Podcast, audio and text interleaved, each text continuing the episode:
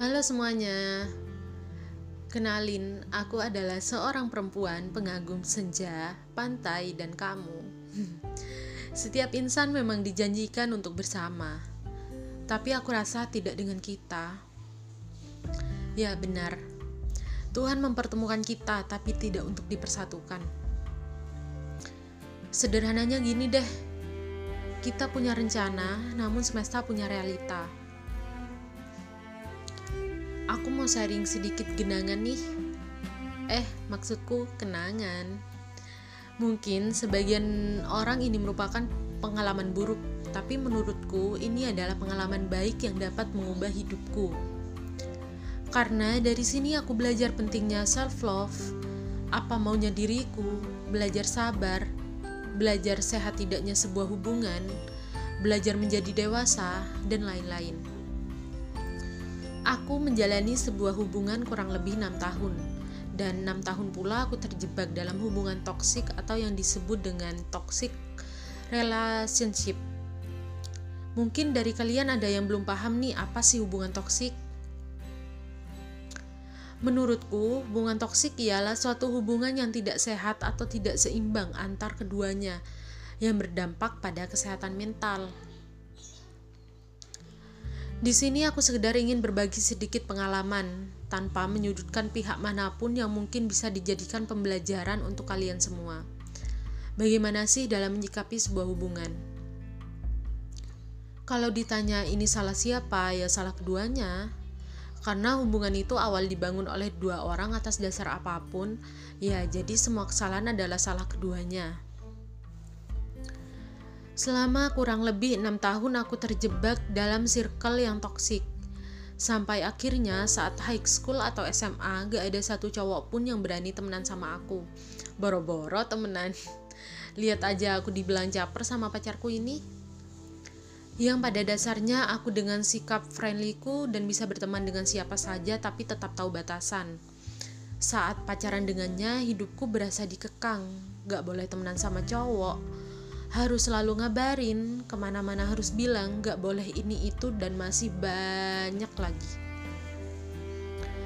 Ya mungkin benar maksud dia baik tapi lama kelamaan menurut menurutku berlebihan. Ada satu masalah nih yang saat itu dia marah banget di depanku dan temanku karena masalah sepele banget. Hanya karena teman dia nih sebut saja si X ngomong sama aku Mi, kamu punya buku ini nggak? Dan aku cuma jawab nggak punya. Dia tahu kalau kita teman biasa dan gak lebih. Dia langsung marah banget bilang kalau aku caper dan gatel. Paham lah ya temen nih temen. Dia langsung gitu.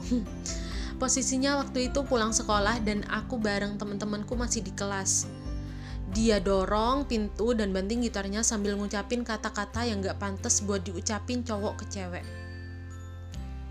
Aku bisa apa ya diem nangis. Posisinya teman-temanku cewek di situ ngelawan karena kasihan ke aku. Tapi ya dia tambah marah tambah sembarang yang diucapin dari anjing pelacur dan sebagainya. Berasa lagi di kebun binatang nih bun. Temanku ikut nangis saking gak kuat dengernya. Sampai suatu saat temanku ngomong kok kamu buta sih mi sama cowok? Karena ya emang aku selalu manut sama dia. Untuk gak berteman sama cowok mungkin belum kebuka ya nih mata dan masih bucin-bucinnya. Dan bodohnya aku bertahan sama orang toksik kurang lebih 6 tahun. Banyak banget masalah sepele yang dipermasalahin sama dia. Tiap hari berantem dan aku gak jadi diriku sendiri. Aku jadi Elmi dengan sosok lain. Yang terus-terusan dituntut untuk sempurna, untuk dewasa, untuk baik. Ya, dia memang baik, aku akui itu dia orang yang mau berusaha, tapi ada suatu hal internal yang buat dia keras dan toksik seperti itu. Butuh waktu lama banget buat aku ngelepas dia, karena ya dulunya mesti putus nyambung terus. Bodohnya aku, kenapa aku mempertahankan cowok yang emang udah gak pantas untuk dipertahani? Dan alhamdulillah aku sekarang bisa keluar dari lubang itu Mungkin banyak yang tanya, gimana kamu bisa ikhlas?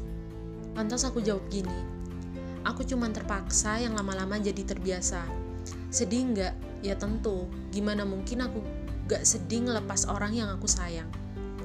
Tapi aku percaya jodoh sudah ada yang ngatur. Mungkin ini waktunya buat aku nyenengin diriku sendiri. Ibaratnya gini, kamu punya sepatu, seiring berjalannya waktu, sepatu itu makin gak muat karena kakimu terus bertumbuh. Bagaimana menurutmu? Maksain make terus, dengan resiko kakimu akan selalu sakit atau luka setiap kamu dengan resiko kakimu akan selalu sakit atau luka setiap kamu paksain pakai. Sama halnya gini, tiap kamu maksain suatu hubungan yang menurutmu udah gak bisa dilanjut, pada akhirnya cuma nyakitin dirimu aja kan? Ya, enam tahun bukan waktu yang singkat untuk mengenal. Terima kasih sudah baik.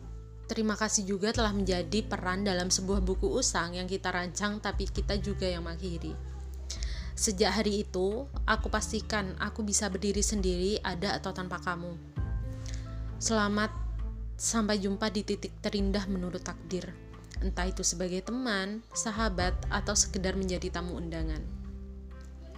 Dah segitu aja ya. Sekarang aku udah happy banget ngejalanin hidupku.